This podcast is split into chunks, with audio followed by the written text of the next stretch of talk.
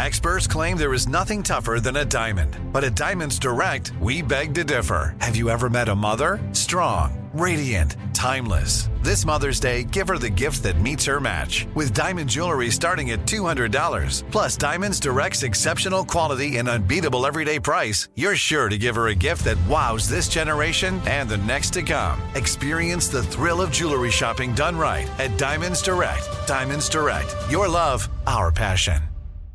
This is your moment, your time to shine, your comeback. You're ready for the next step in your career, and you want an education employers respect. So you're not just going back to school. You're coming back with Purdue Global. Backed by Purdue University, one of the nation's most respected public universities, Purdue Global is built for people who bring their life experience into the online classroom. Purdue Global, Purdue's online university for working adults. Start your comeback today at purdue global dot e d u.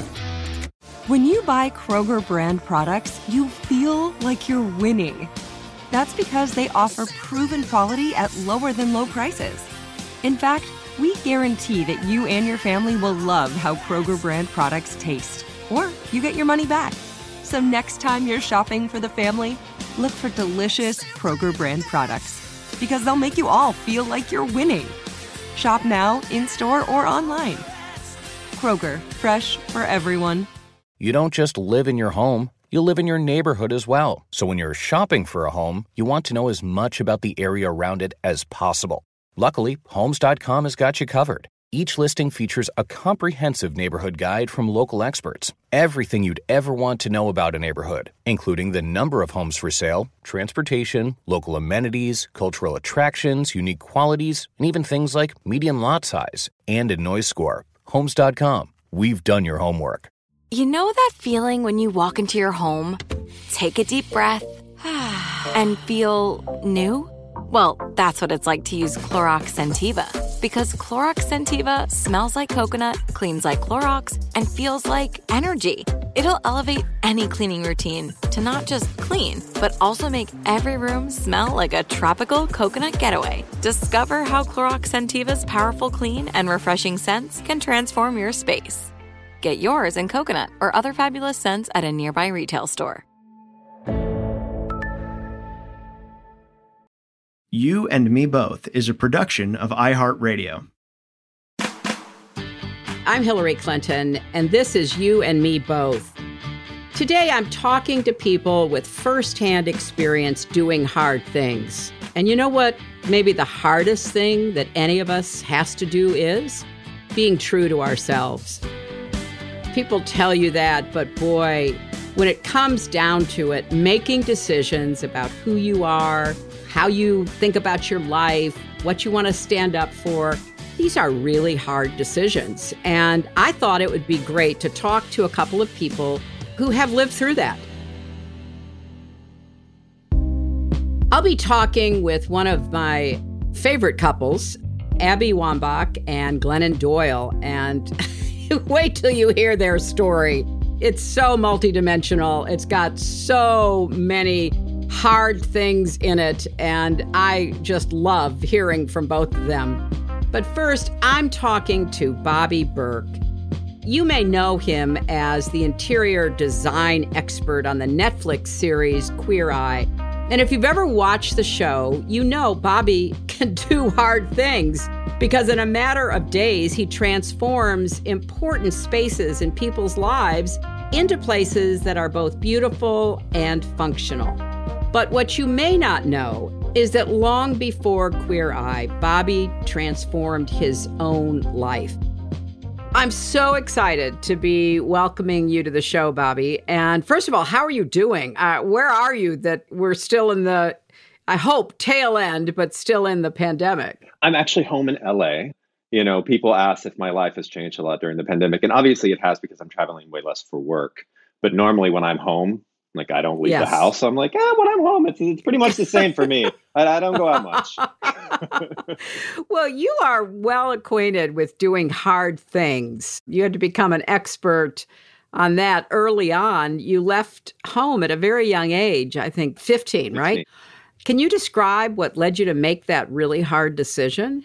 I mean, there were a lot of reasons. Um, The main reason, though, was knowing that I was gay, knowing that coming out in my home, coming out in this very small religious community that I was a part of wasn't an option. But I also knew that staying in the closet and wearing that mask every single day of not one person in the world knowing who I was, it was very lonely.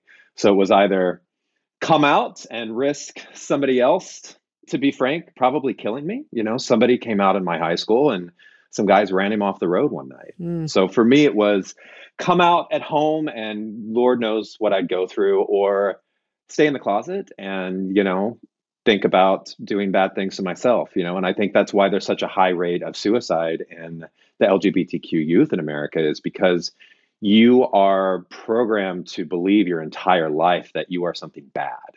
And then finally, one day at, at fifteen, you know, through meeting some people online who helped me accept who I was and that I wasn't a bad person, I decided to leave. Um, it, it was a catalyst. My my parents and I really weren't getting along at that time. You know, I was I was an angry teen, which happens when you put on that mask every single day and you pretend to be somebody else that society tells you that you should be. So I got in an argument with my parents one night, and their line was always, if you don't like our rules, there's the door. And so that night I took the door and I never went back. And where did you go? That night, I, I, you know, I landed on a friend's sofa, which I stayed on for a few months. And then I ended up in Springfield, Missouri, um, the big city of, you know, two hundred thousand people. Oh, I've been there. Yeah, I'm sure you have. You're from not too far from there. That's right. So I, I ended up there. I enrolled myself in high school, but I quickly realized that I was not able to pay the bills, put a roof over my head, and stay in school. So I actually dropped out of school at sixteen. And I, I started selling long distance at M C I. So you might have gotten a call from me back then to try to switch your long distance service. Well, I can't remember whether I did or not, but I'm glad that you, you know, you found uh, your way finally to New York, right? You know, if you can make it there, you can make it anywhere. It's funny you should say that, because then fast forward to twenty thirteen, you know, I moved to New York with a hundred bucks in a suitcase, and I built my own brand, my own company, and my own retail stores. And I remember I was on my way to the airport and a car service. And, you know, again, that that's a huge thing for me back then, because mm-hmm. when I first moved to New York, I had to walk around the city to look for a job because I couldn't even afford the subway. So I was in a car on my way to the airport to fly to L A for the opening of my Los Angeles store. And Alicia Keys came on, that New York song. And I just start bawling in the car, and I'm just singing the song, and the, the poor driver is like, oh my God, you know, what's going on with this guy?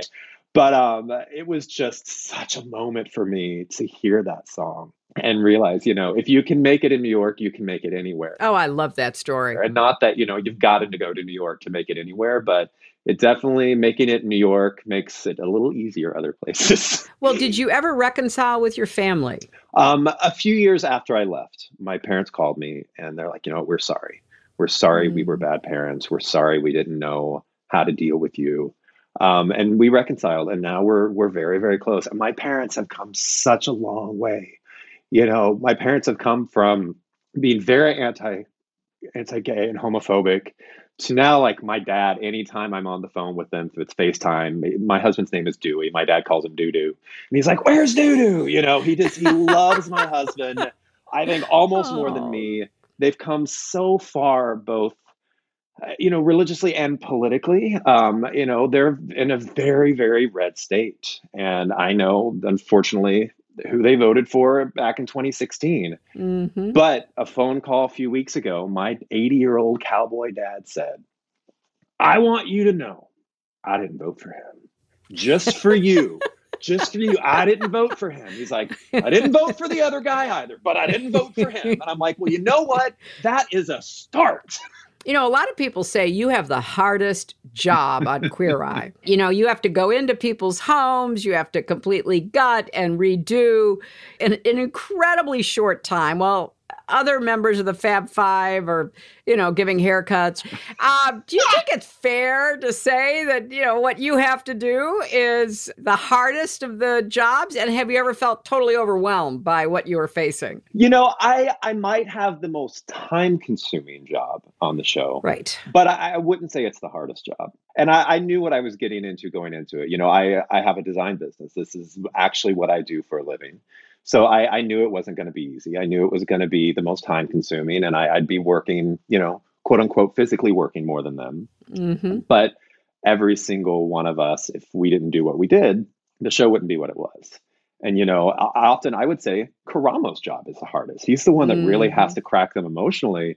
When these mm-hmm. people have up walls, I mean, that's the reason why they're on this show, is we're here to help them emotionally. Like, I'm just using interior design to trick them into opening up about stuff. You know, his his sometimes is the real, I would say, hardest. Have you always had an eye for design? Is that something that you knew about yourself as as a child or a young man? You know, when I was little, I still remember, I don't know if you remember Ben Franklin's. I don't know if you had those in Arkansas. Oh, we did. Uh, Absolutely. We would go yeah. into Ben Franklin all the time because my mom was a big sewer and she made a lot of our clothes. And she even made, I don't know if you remember back in the day with the Cabbage Patch Kids that were so popular. Oh, sure. But we yes. couldn't afford a real Cabbage Patch Kid. So you could buy, in Ben Franklin, you could buy the heads, and then my mom would make the bodies. And so she, we were always in Ben Franklin, and she was buying fabric to make his clothes. And I remember I would go through there and then in the decor section, and I would always love that. And I was probably five years old the first time that I wanted to redo my room. I found a poster in Ben Franklin, and it was this dinosaur poster, kind of cartoonish drawing. And I talked my mom into getting that. I think I used birthday money to buy it. And I, I coordinated everything in the room, from bedspreads and pillows to curtains to the colors in that dinosaur poster. Oh. And I, you know, growing up in, in you know, a small farming town in, in Missouri, design wasn't a thing. Mm-hmm. You know, there was home interior parties that my mom would have, but it wasn't really something I thought of as a career. You know, the only designers I saw were designing women, you know, on, on television, that show, you know, Delta Burke. Um, I, you know, there were no interior designers in Mount Vernon, Missouri. And it wasn't until my early teens when I walked into Target and I saw their very first design collaboration, which was with Michael Graves. And that book behind me that you can see is the the twentieth anniversary collection of Target's collaborations with designers. Oh, wow. And the reason why I bring that up is because huh. that collaboration is what inspired me to be a designer. That collaboration was the first time I looked at a spoon and I thought, huh, spoons aren't just utilitarian. Spoons can actually spark joy. Spoons can look cool. A toaster can look cool. And so that moment twenty-two years ago now inspired me to be a designer. And I'm in this book.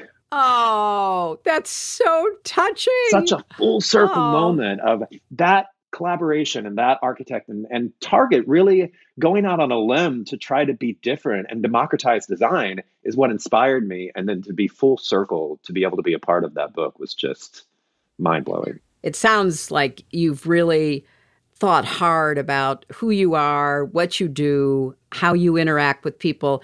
And I want to just go back to the point you made earlier about how difficult the church that you were part of when you were a young boy made it for you, becoming who you were, accepting who you were. You know, if God doesn't make mistakes, then, you know, guess what? God doesn't make mistakes, yeah. and it, it shouldn't mm-hmm. be, you know, conditioned you by somebody's pre-existing prejudice, right? Yeah. That's right. So, you know, one of the hardest things you had to do, I've read, is to, uh, you know, navigate your relationship, often challenging, sometimes hurtful, to religion. And in the course of your work, though, I've noticed on Queer Eye, you found yourself working with deeply religious people.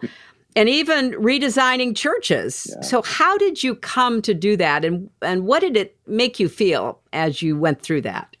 You know, the first episode that we did in a church was Mama Tammy. And that episode was was sprung on us the week before. And normally we know what's going on a few weeks out. Um, but there was somebody who was supposed to be in that episode, and they had a health emergency. And so our executive producers had to very quickly try to recast. And uh, Mama Tammy got cast. And I mean, I'm so glad she did. But I had told Netflix, I had told executive producers in the very beginning when we had our very first lunch after I got cast that I'm like, I'll do anything you guys want. I'll go into any situation. My one non-negotiable is do not ask me to go into a church. And they did very good of steering clear of religion until this last episode. And I was told, you're going to be redoing a community center. And my, you know, design producer leans over and he's like, don't believe it. It's a church. It's not a community center. You know, producers were then like, yeah, you know, it's a community center next to a church. And I'm like, uh-huh. girl, I grew up in a church. I know that that's just the fellowship hall. Don't try to tell me mm-hmm. it's a community center. So I refused to do the episode. And I'm like, I, I told you guys, this was my one non-negotiable. I have been through an emotional roller coaster doing this show the last year. And I know what I need to say no to for my own mental health. I'm like, this is going to break me. And, uh, you know, there was a lot of back and forth.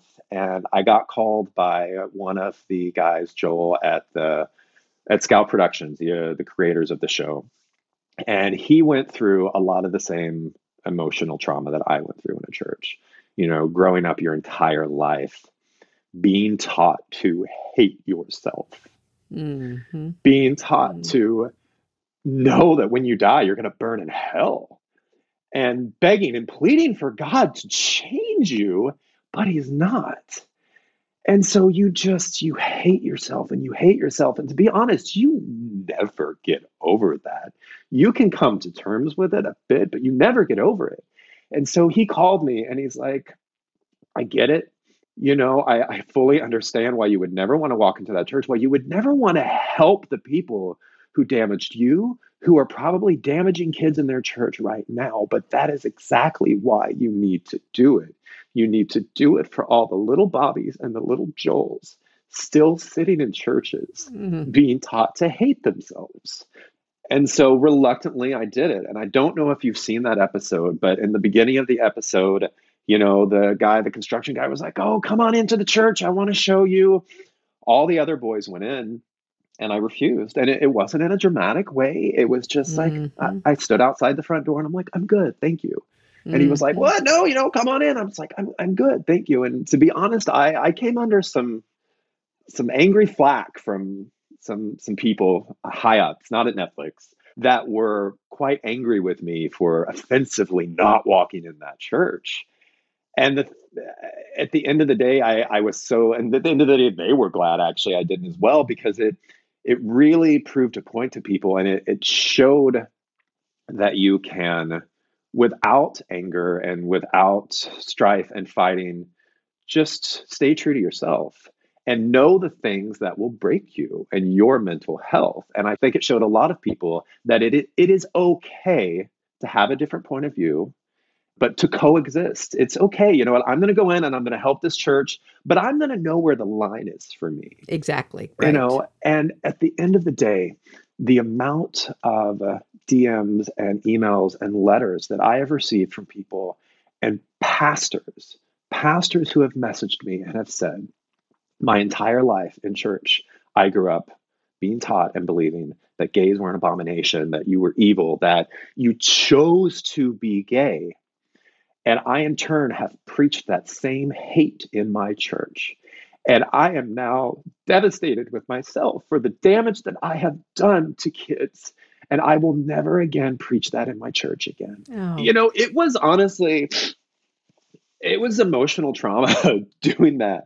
And, you know, I, I the but world the was like, arc oh. of it, Bobby, because you were so honest in the beginning, you know, the viewer could follow not just the experience of the episode, but the arc of your you know, reactions and how you dealt with it. And isn't it the case that, you know, Mama Tammy's son is gay? Yes, Miles. So one of the reasons why Mama Tammy was chosen is because Miles had come out a few years before that, and she didn't disown him, but it, it didn't go well. You know, he left home, he went off to school. And he was also one of those kids who grew up in church every single day. And when he came out, he was shunned. So one of the reasons why they were chosen is because we wanted to help Mama Tammy accept Miles. And we also wanted to help Miles kind of deal with the pain that he went through of uh, having a group of people who were supposed to love you unconditionally and you devoted your entire life to all of a sudden turn their back on you the moment they find out who you are. Um, so through a lot of talk with Mama Tammy, who is a lovely, wonderful person, she realized where she failed him. And that final mm-hmm. scene of that episode where she stands up and witnesses in her church and she's like, you cannot claim to love Jesus and not love gay people. You cannot be a Christian and not love gay people. Was such an amazing moment. We're taking a quick break. Stay with us.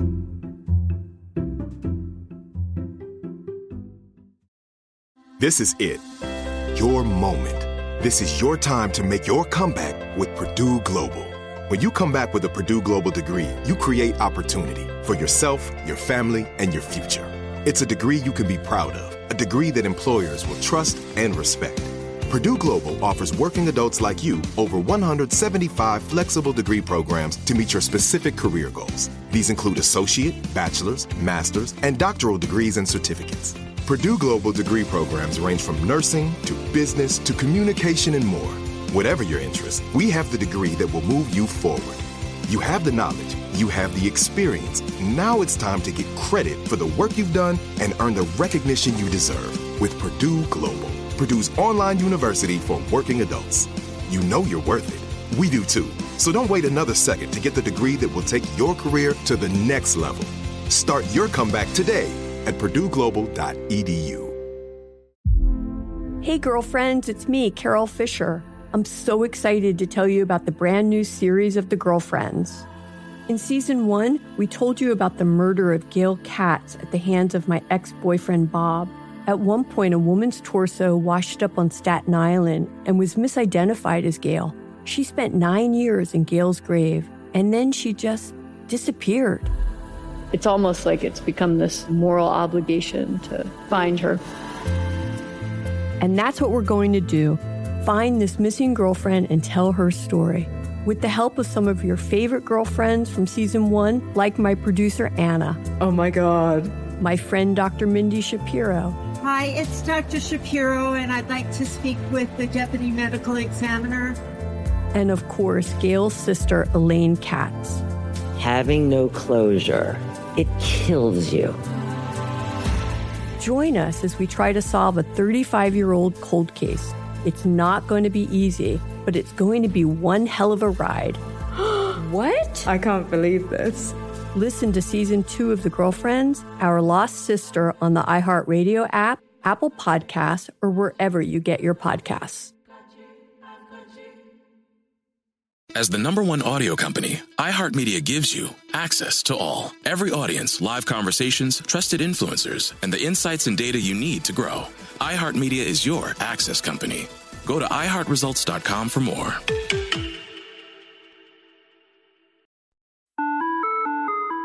Hi there, I'm Bob Pittman, Chairman and C E O of iHeartMedia. I'm excited to announce a new season of my podcast, Math and Magic, Stories from the Frontiers of Marketing.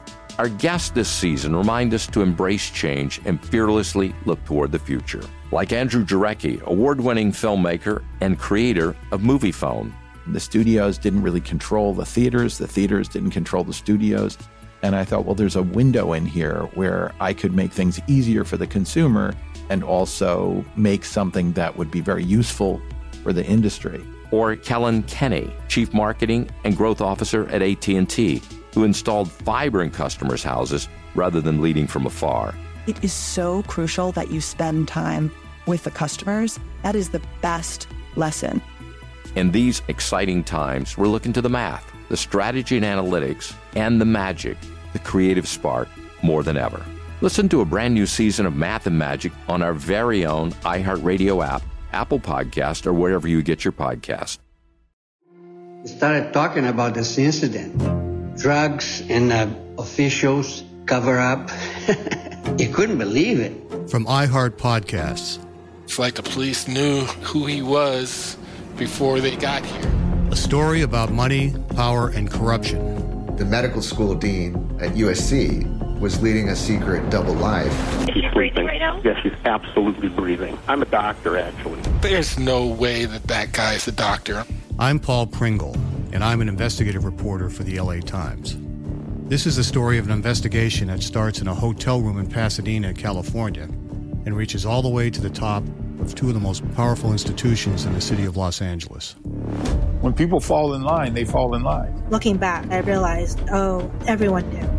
This is Fallen Angels, a story of California corruption. We're always going to have predators. It's the good people who stand by and do nothing that allow them to flourish. Listen to Fallen Angels, a story of California corruption on the iHeartRadio app, Apple Podcast, or wherever you get your podcasts.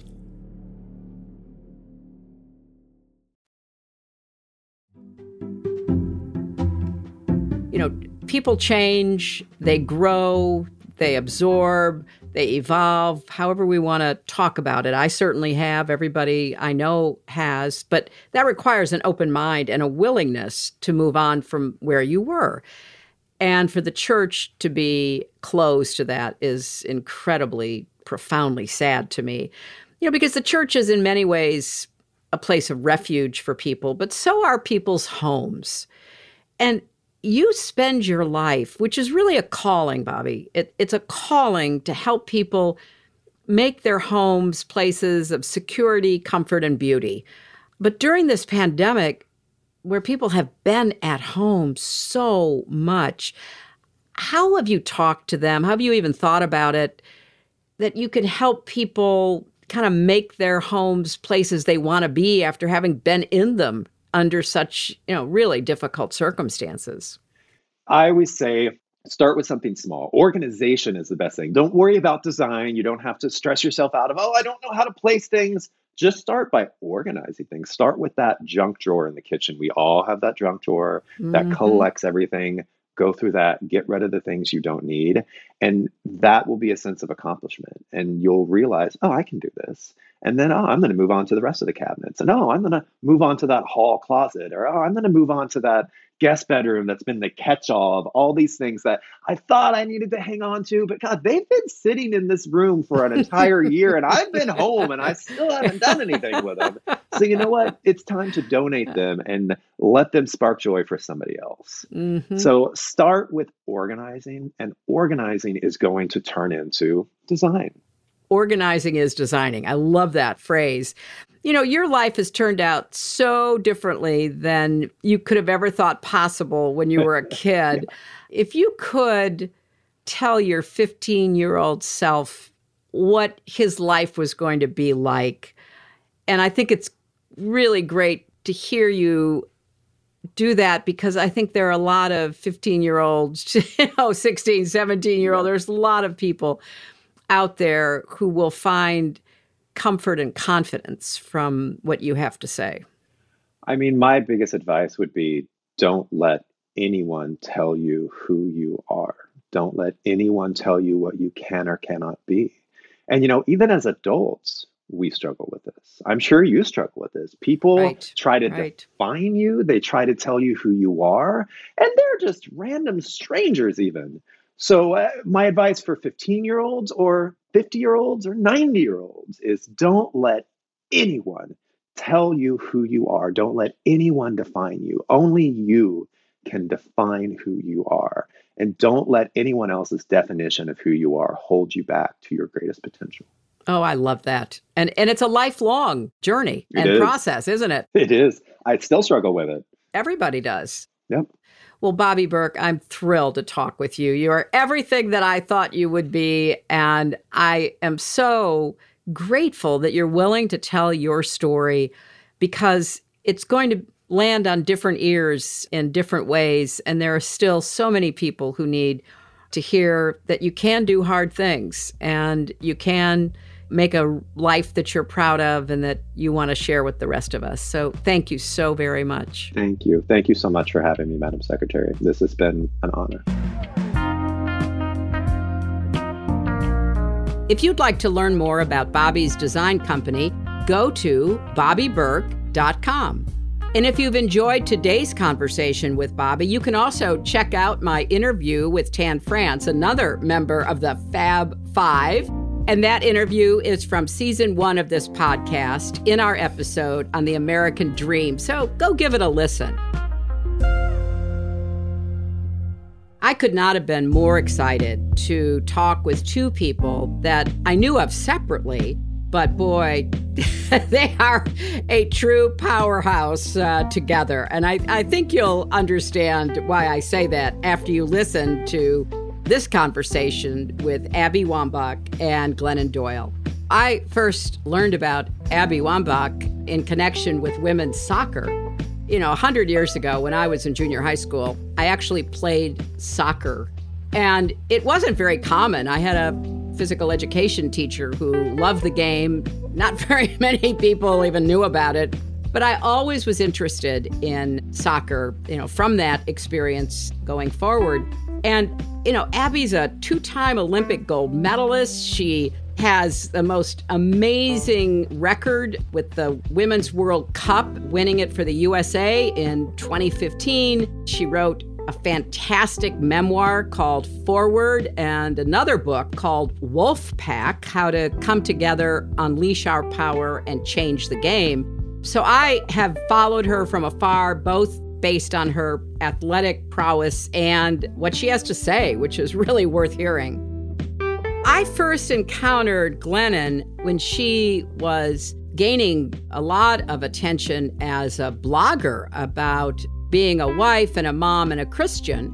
And she amassed this very large following because she was so willing to be vulnerable and talking about all the challenges in her own life. Some listeners know that she has authored two New York Times bestsellers, Love Warrior and her latest book, Untamed. And her rallying cry is, we can do hard things. But honestly, I had no idea until maybe the last year or two that Glennon Doyle and Abby Wambach had not just gotten together, but gotten married. And I went, whoa, I have to talk to them. I cannot tell you how excited I am to talk to you both. So when I came across, and I don't even remember how I stumbled into this, because it was before I read Untamed, of course, and I realized you two had gotten together and gotten married. I was like, oh my God, the universe, the stars, the cosmos is in alignment. How did this happen? And so, Glennon, you've written about it. I want you to start, and then I want Abby to give us her view of it. Okay, so we were at a book event. Okay, it was a librarians convention, right? Amazing. Super sexy. Super sexy. Yeah, I love librarians. Me, me too. I love librarians. Me too. Um, I was at a table full of writers, and we were trying to make small talk with each other, which is just a nightmare. And the woman I was talking to, she was a children's book writer, and I noticed that she stopped talking and she looked, turned towards the door. And so all of a sudden the room got quiet. So I turned towards the door and there was this woman standing in the doorway and she was like thirty feet tall and had this like shaved side head and platinum hair. And she's wearing this trench coat and she just had this presence that was very cool, but also very warm. And she looked like a man and a woman and beyond both. And and and Hillary, this was like, this is a, a table full of writers. Like we, the level of cool that had entered the room, we didn't understand. It was like the Mockingjay had landed at our nerdy book party, right? And I, it is well known in my family that my spiritual gift is whatever awkwardness is in a room, I am able always to make it more awkward. Yes. Mm. Okay. That's okay. What I do for the world. And so something happened to me in that moment. I looked at her. I understood that we, I was having some kind of reunion. It didn't feel like I was meeting her. It felt like I was reuniting with her. But then unfortunately I lost control of my body. And so I stood up out of my chair and threw my arms open toward her at the door. Okay, so I don't know this is happening until I come to consciousness and realize that everyone's now staring at me. Mm. So now I have to figure out how I'm going to get from this position back to my chair. Did you know who she was? Um, I knew she was. I'm not a, a, a fan of the sports, but I did understand something right. about World Cups, something mm-hmm. about the soccer. Um, and so I, I bowed. Oh, God. Oh. This is a family joke now, and people do it all the time when someone walks into a room. I, because I thought maybe I can just play it off like I'm a weird writer who bows when people walk uh-huh. in the room. Right? Uh, appropriate. Okay. Right, right. So I yes. bowed and sat down. That was the moment we saw each other uh-huh. for the first time. Uh-huh. I'm sure your moment was just as magical. It was a little different. Oh, good. I, wa- I want to hear the Abby version of this. Yeah. So I walk into the room, and for whatever reason, I'm like running a little late, which is so unlike me. Mm-hmm. And I, I get into the room, and they're, they're all there sitting down, eating dinner. And this person across the way stands up and puts her arms stretched out. And so now I'm in the awkward position that I have to go unite with her because she has body language told me we are going to embrace.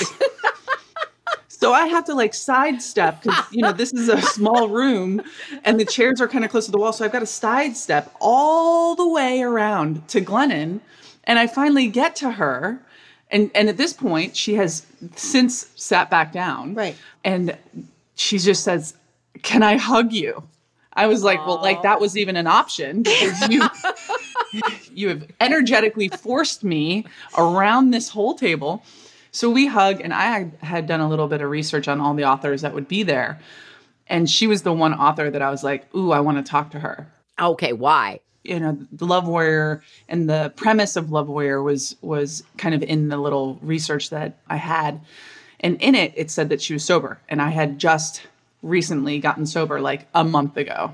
Great. So I was very interested and curious about how somebody does sobriety, mm-hmm. period, right? So... Um, and, and that she was so fearless in telling her truth. That was something I was very big time struggling with because I, I hadn't actually finished the book that I was there to publicize because there was a part of it, the D U I that I got at the end of my career, walking straight into my retirement. I didn't know if I wanted to include it. And she just said, you know, real people in the real world want the truth. And that is what you should give people. And I just thought, oh, that's amazing. And then she said, I also have a rap sheet as long as your arm, so don't even worry about it. Of course, you know, you got up from the dinner and you went your separate ways. So what happened next? How did that moment, that electric moment, evolve into a marriage with three kids and a house? I mean, you know, a real all-American love story. What happened? Well, it got even weirder because, believe it or not, I was in a very broken marriage to a good man. And that's a tricky place to be because we're supposed to be just grateful for what we have and other people have it worse and yada, yada, right? So um, I really did have to decide whether I was just going to shut down whatever had just happened to me in that room and go back to my broken marriage or whether I was going to be open to it and pursue it. And and and, and what I try to explain to Abby is it didn't feel like a love decision at the mm-hmm. time. It felt like, am I going to honor this self that I have just met again, like that was buried clearly, you know, this person that announced itself in that room. Am I going to abandon her again and just go back to good enough? Or am I going to honor that? Like it kind of felt like spiritually life and death. And so what happened is that we started emailing each other. I found her email address from her assistant that was at the event. And I wrote to her, you know, just as like a good person does, just offering oh, sure. my best spiritual advice. Yes, you right, know, exactly. I, yeah. I just felt no it was ulterior motive. No. Just, you know, reaching out into the world. No, I just really felt like I wanted to do the right thing, and so I wrote to her, and we started writing back and forth, and we, over time, fell in love through letters. We didn't see each other again in person until we had both completely dismantled our lives. I mean. Well, yeah, we didn't see each other till months and months later. And when I had already sat down with Craig and told him, I'm leaving, I'm in love with Abby. We had talked to the children, we had started, and she had done the same thing. So we fell in love through letters. Oh, that makes it even more romantic. But Abby, here you were, you were at the beginning of your sobriety journey. You had encountered this spirit in this, you know, woman at the dinner, and all of a sudden you start emailing. How did you come to the realization that you you needed to continue with sobriety, but everything else in your life had to change? Mm. When you're early in your sobriety life, you're so concerned with how do we rebuild a life? And at the time, so much of my life was revolved around going out and partying. And those were the friends that I had. And I knew that I had to have a completely different experience to stay sober. And the way that Glennon and I like to define that word is just peace. So Glennon gave me the understanding that it is possible, right? So early on, she was married, and I'm like, I was getting a divorce, and I was like, you know what? I just want to be close to this person because she's giving me confidence in this peace that I'm in search of. Mm-hmm. And then I, I think that, you know, not that she was a sponsor for me in any way, um, but I think that having people like that to help you on that sobriety journey, I know that it has completely saved my life. But at the end of the day, too, when you throw love into the mix and then deciding to build a whole life together, I, I can't even remember the time that I wasn't sober or I didn't have you, mm-hmm. you know? So mm-hmm. I just am, I'm so grateful for so many reasons. Glennon, by that time, how long had you been sober? I got sober the day I found out I was pregnant with my son, Chase, and now he is eighteen. Mm-hmm. So back then, it would have been fifteen, seventeen years, sixteen fifteen years. or sixteen years, yeah. Mm-hmm. Yeah. Mm-hmm. You know, one thing that I have thought a lot about, Glennon, is because you you really came to public awareness. I first became aware of you because of your writing and your speaking, your TED Talk and all of that. And you had a, a really large Christian following. Mm-hmm. How has that been affected by, you know, your divorce, by your falling in love with and marrying Abby, for your very open description of what your life is like now? Yeah. One of the interesting things about when I announced online that Abby and I were going to be together, the night before that happened, my team, I remember someone saying, well, tomorrow's the bloodbath. Hmm. That's what I went to bed thinking, oh, tomorrow's the bloodbath, right? That morning, I wrote a short something. I, I, it was very important to me to tell, but not to explain. I felt very... I thought it was important to tell the truth, but not be responsible for anyone's reaction to it, mm-hmm. right? And so I wrote a paragraph. I put a picture of Abby and me on Facebook or Instagram or something, and then I walked away. I shut the computer and walked away. My sister, who is my protector in all things, she was going to monitor the world, right? As she tries to do. Just fix the world for me real quick, right? So um, a few hours later, she called me crying. My sister does not cry. Mm. She called me crying. She said, Glennon, I need you to get on your social media. I need you to get on and I need you to read how your community, how your people are reacting to this news. Mm. And I was expecting a bloodbath and it, it felt like a baptism. It mm. was so beautiful. And it wasn't just beautiful in that people who, you know, understood it and celebrated it and were super progressive, they were celebratory. Even the people who were confused right. as all heck, right. right? Who were like, um, okay, love wins. Um, yay. Like uh, Lady Gaga. Like they didn't have any clue, but they were trying, you know, they just. Wow. You know, I have to ask both of you, as you were talking about, and I, I loved what you told Abby and what Abby just told us you had said about real people want the truth. What do we do at this point in our country where it does seem like a lot of real people want anything but the truth? And I've thought about the two of you in this context because, I mean, you've really been on the forefront of making change. You know, whether you knew it or not, you have been. And for that, I am certainly grateful. And you've gone through a lot. And I am just wondering if you have any thoughts about how we begin reaching other people. I mean, we're, we're not all going to agree, fine, but to help create more of a community like the community that received your truths, both of you, the larger community is so divided, and it's a dangerous divide. Any thoughts on that? The time that I spent with the national team, it was so special because there was this little ecosystem of women who all could agree on one thing, and that was winning. Now, we sat around a ton of meal tables for hundreds and hundreds and thousands of hours. Mm-hmm. So you sit around the table after you've eaten and you talk. And we discussed, we disagreed, There were Republicans, there were Democrats, there were straight, there were evangelicals, there were every kind of person. Yet we were still able to accomplish this thing at winning. Hmm. And I think about this all the time because I understand that this is a super complex issue as it relates to the nation where we're at right now. But I think about this and it does give me hope. I wasn't best friends with every single one of my teammates, but I respected the hell out of mm-hmm. every single one of those women because guess what? Every single one of us, I'm like giving myself the chills, it's hilarious. Every single one of us would show up, would sacrifice the same amount, and we would give it all because we bought into this idea, not only the relentless pursuit of excellence, but to win. So yes, we disagreed, but we were able to still function and, by the way, win. You know, this whole idea of the team that I now am thinking, based on what you just said, that, you know, there's another idea, there's another book in you, Abby, about the American team. It's not just the women who play soccer. It is all of us. And we used to think we were on the same team. Mm-hmm. I mean, even if we disagreed with each other, even if we found each other, you know, totally ridiculous, we always thought we were on the same team. And we've had leaders recently who have divided us and said, no, you know, only one team is worth being on, the team I'm on, the team I lead, the team that believes in me, which is so dangerous and destructive.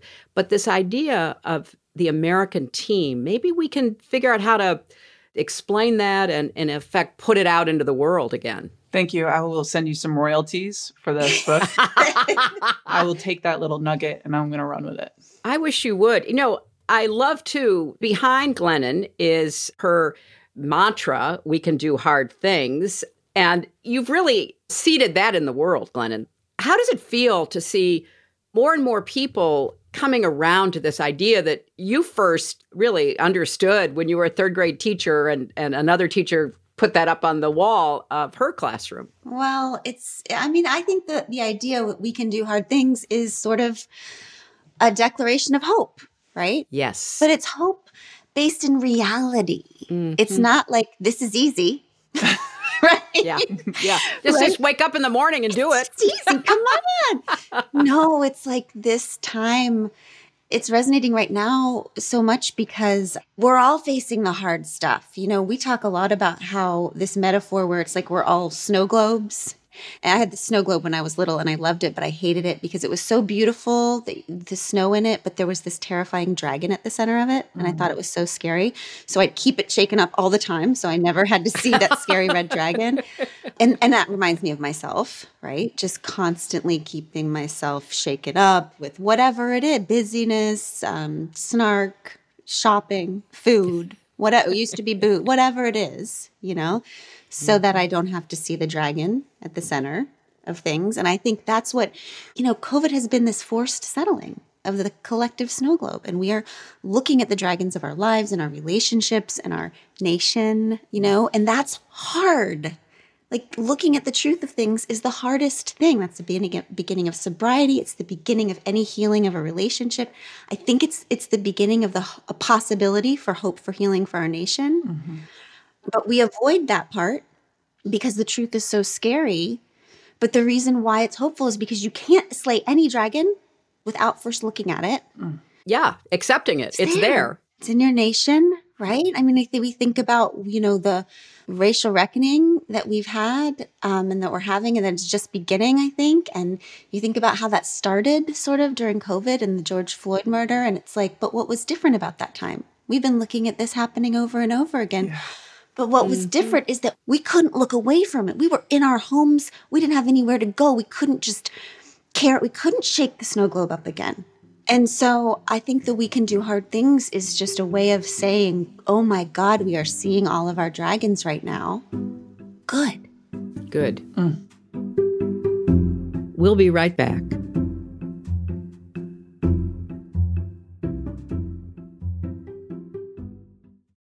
This is it. Your moment.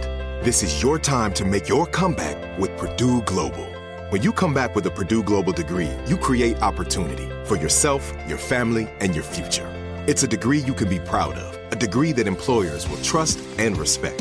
Purdue Global offers working adults like you over one hundred seventy-five flexible degree programs to meet your specific career goals. These include associate, bachelor's, master's, and doctoral degrees and certificates. Purdue Global degree programs range from nursing to business to communication and more. Whatever your interest, we have the degree that will move you forward. You have the knowledge. You have the experience. Now it's time to get credit for the work you've done and earn the recognition you deserve with Purdue Global, Purdue's online university for working adults. You know you're worth it. We do too. So don't wait another second to get the degree that will take your career to the next level. Start your comeback today at purdue global dot e d u. Hey, girlfriends, it's me, Carol Fisher. I'm so excited to tell you about the brand new series of The Girlfriends. In season one, we told you about the murder of Gail Katz at the hands of my ex-boyfriend, Bob. At one point, a woman's torso washed up on Staten Island and was misidentified as Gail. She spent nine years in Gail's grave, and then she just disappeared. It's almost like it's become this moral obligation to find her. And that's what we're going to do. Find this missing girlfriend and tell her story. With the help of some of your favorite girlfriends from season one, like my producer, Anna. Oh my God. My friend, Doctor Mindy Shapiro. Hi, it's Doctor Shapiro, and I'd like to speak with the deputy medical examiner. And of course, Gail's sister, Elaine Katz. Having no closure, it kills you. Join us as we try to solve a thirty-five-year-old cold case. It's not going to be easy, but it's going to be one hell of a ride. What? I can't believe this. Listen to season two of The Girlfriends, Our Lost Sister on the iHeartRadio app, Apple Podcasts, or wherever you get your podcasts.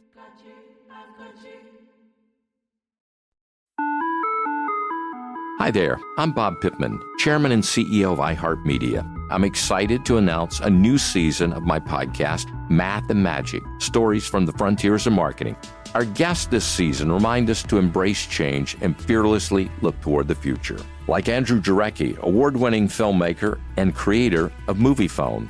The studios didn't really control the theaters. The theaters didn't control the studios. And I thought, well, there's a window in here where I could make things easier for the consumer and also make something that would be very useful for the industry. Or Kellen Kenney, Chief Marketing and Growth Officer at A T and T, who installed fiber in customers' houses rather than leading from afar. It is so crucial that you spend time with the customers. That is the best lesson. In these exciting times, we're looking to the math, the strategy and analytics, and the magic, the creative spark, more than ever. Listen to a brand new season of Math and Magic on our very own iHeartRadio app, Apple Podcast, or wherever you get your podcast. We started talking about this incident. Drugs and uh, officials cover up. You couldn't believe it. From iHeart Podcasts. It's like the police knew who he was before they got here. A story about money, power, and corruption. The medical school dean at U S C was leading a secret double life. Is she breathing right now? Yes, she's absolutely breathing. I'm a doctor, actually. There's no way that that guy's a doctor. I'm Paul Pringle, and I'm an investigative reporter for the L A Times. This is the story of an investigation that starts in a hotel room in Pasadena, California, and reaches all the way to the top of two of the most powerful institutions in the city of Los Angeles. When people fall in line, they fall in line. Looking back, I realized, oh, everyone knew. This is Fallen Angels, a story of California corruption. We're always going to have predators. It's the good people who stand by and do nothing that allow them to flourish. Listen to Fallen Angels, a story of California corruption on the iHeartRadio app, Apple Podcast, or wherever you get your podcasts. Something that makes me crazy is when people say, well, I had this career before, but it was a waste. And that's where the perspective shift comes, that it's not a waste, that everything you've done has built you to where you are now. This is She Pivots, the podcast where we explore the inspiring pivots women have made and dig deeper into the personal reasons behind them. Join me, Emily Tish Sussman, every Wednesday on She Pivots as I sit down with inspiring women like Misty Copeland, Brooke Shields, Vanessa Hudgens, and so many more. We dive into how these women made their pivot and their mindset shifts that happened as a result. It's a podcast about women, their stories, and how their pivot became their success. Listen to She Pivots on the iHeartRadio app, Apple Podcasts, or wherever you get your podcasts.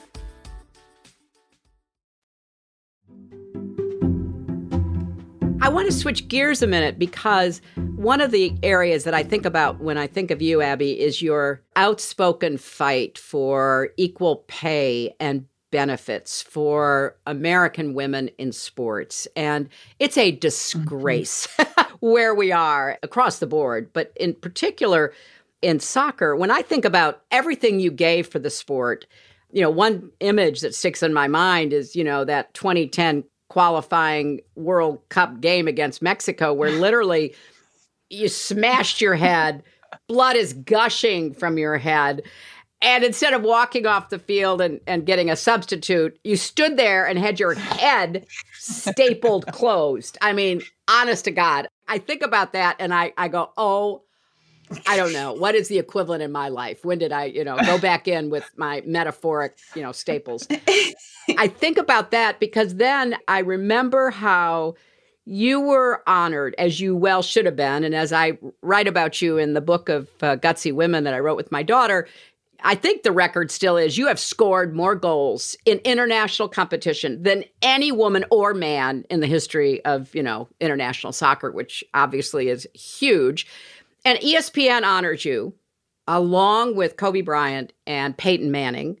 And I was thrilled that, you know, you were going to be given this incredible recognition, but explain how you felt at that moment, because I think listeners need to understand that behind the glory and the celebration, there was a harsh reality. Well, so I just want to circle back two things. One, God really loves Glennon because God brought Glennon into my life after my career. So that head stapling mm-hmm. incident would not have flown very well with her.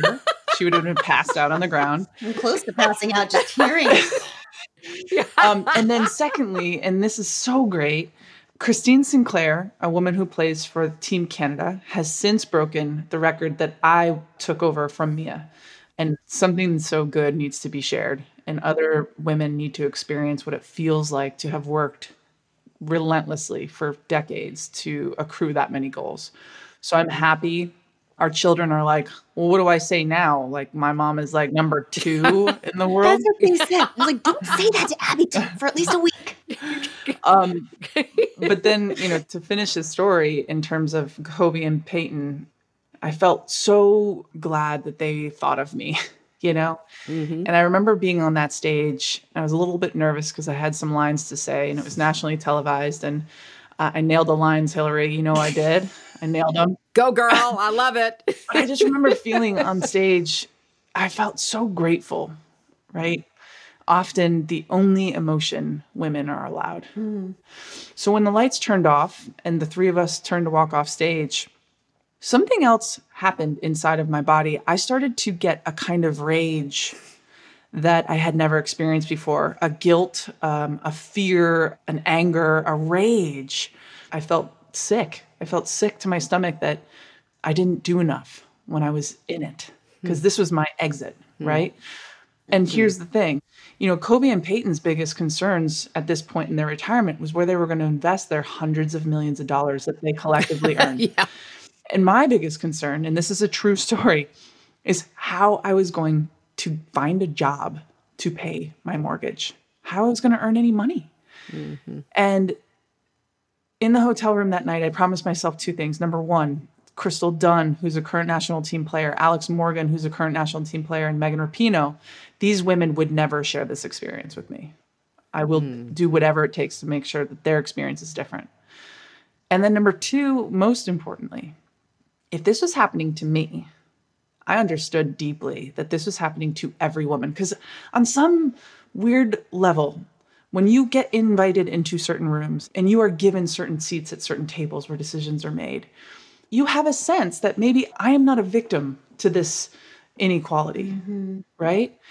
But that night, I understood that I was. Mm-hmm. I right. understood that we all are. And I have dedicated since then my whole life, my mission, my purpose on this planet is to make sure that we do everything possible to fix the inequalities that are rampant through every industry, in every city, in every state, in every country of this world. Women, they retire with less. They um, have to work longer, which is just freedom. And I, I, I believe that people deserve to be treated equally. I literally could talk to the two of you all day. So let me end with this question to each of you. Hopefully, in the next few months, enough of us are going to get vaccinated, and we're going to see the beginning of a return to the semblance of a normal life, whatever that means anymore. So what is each of you looking forward to most? And and Glennon, you've already gotten your hair done, so you you, you can't, you know, I you know, can't say that, I right? I mean, I know. In the be- in the beginning of the pandemic, it was, I, I follow you on Instagram, and, and there was lots of talk about yeah. hair.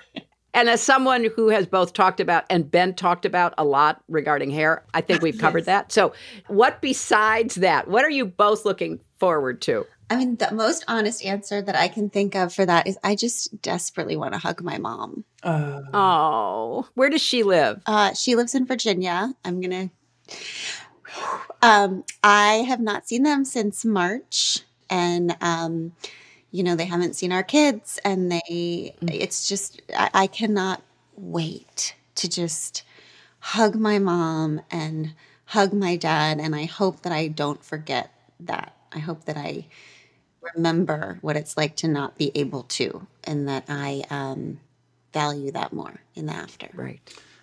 Abby, what about you?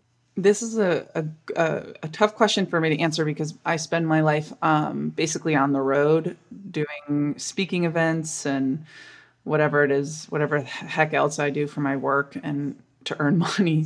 I'm a hustler doing yes, it. Yes, you are. um, It, this time has been so interesting, and I bet you you probably would agree, Hillary, that this is the first time my my central nervous system has calmed itself down to a grounded mm. zero, because I haven't mm-hmm. been able to travel.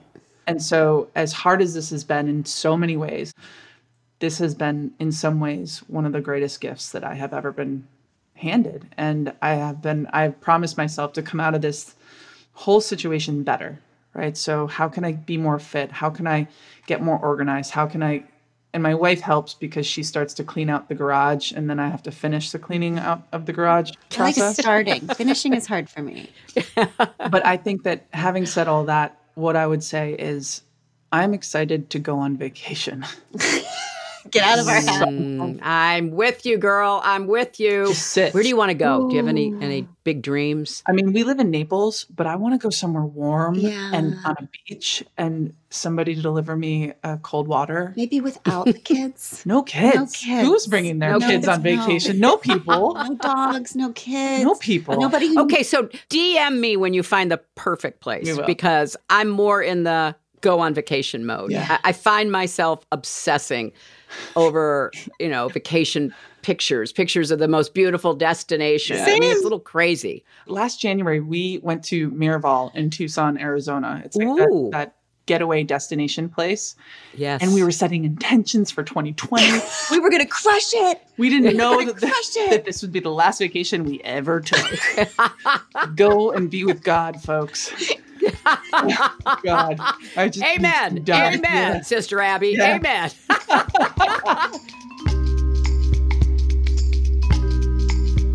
To keep up with Abby and Glennon, follow them on social media and check out their websites. For Glennon, that's momastery dot com, M O M A S T E R Y dot com.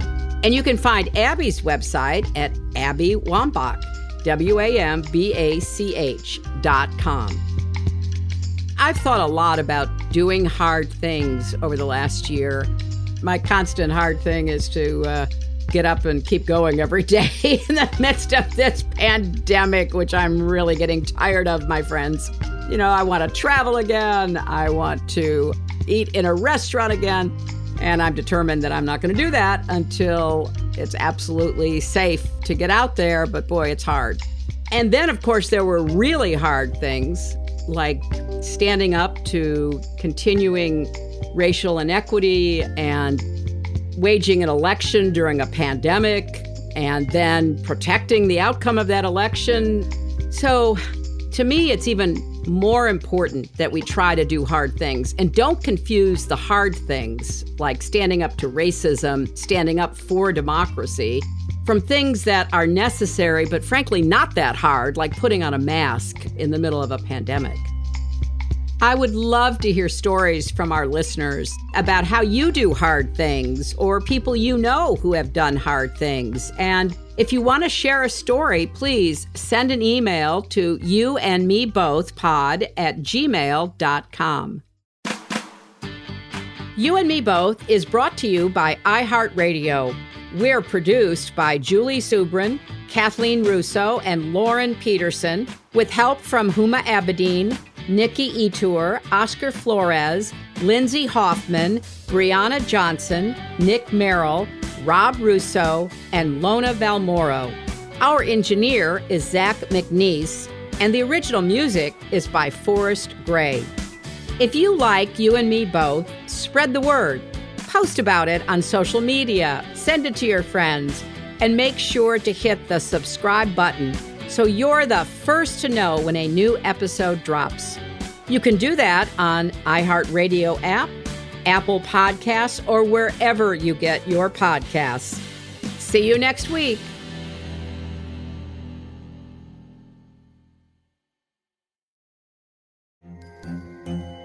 Hello, acclaimed comics writer and notorious Scott Summers hater, Rosie Knight. Well, hello, Emmy-winning podcaster and totally unbiased Targaryen royal supporter, Jason Concepcion. Somehow the X-Ray Vision podcast has returned. And like always, we'll be here every week. You'll hear from T V writers, from actors, comics creators, pop culture critics. Nothing is off the table. Listen to X-Ray Vision on the iHeartRadio app, Apple Podcasts, or wherever you get your podcasts.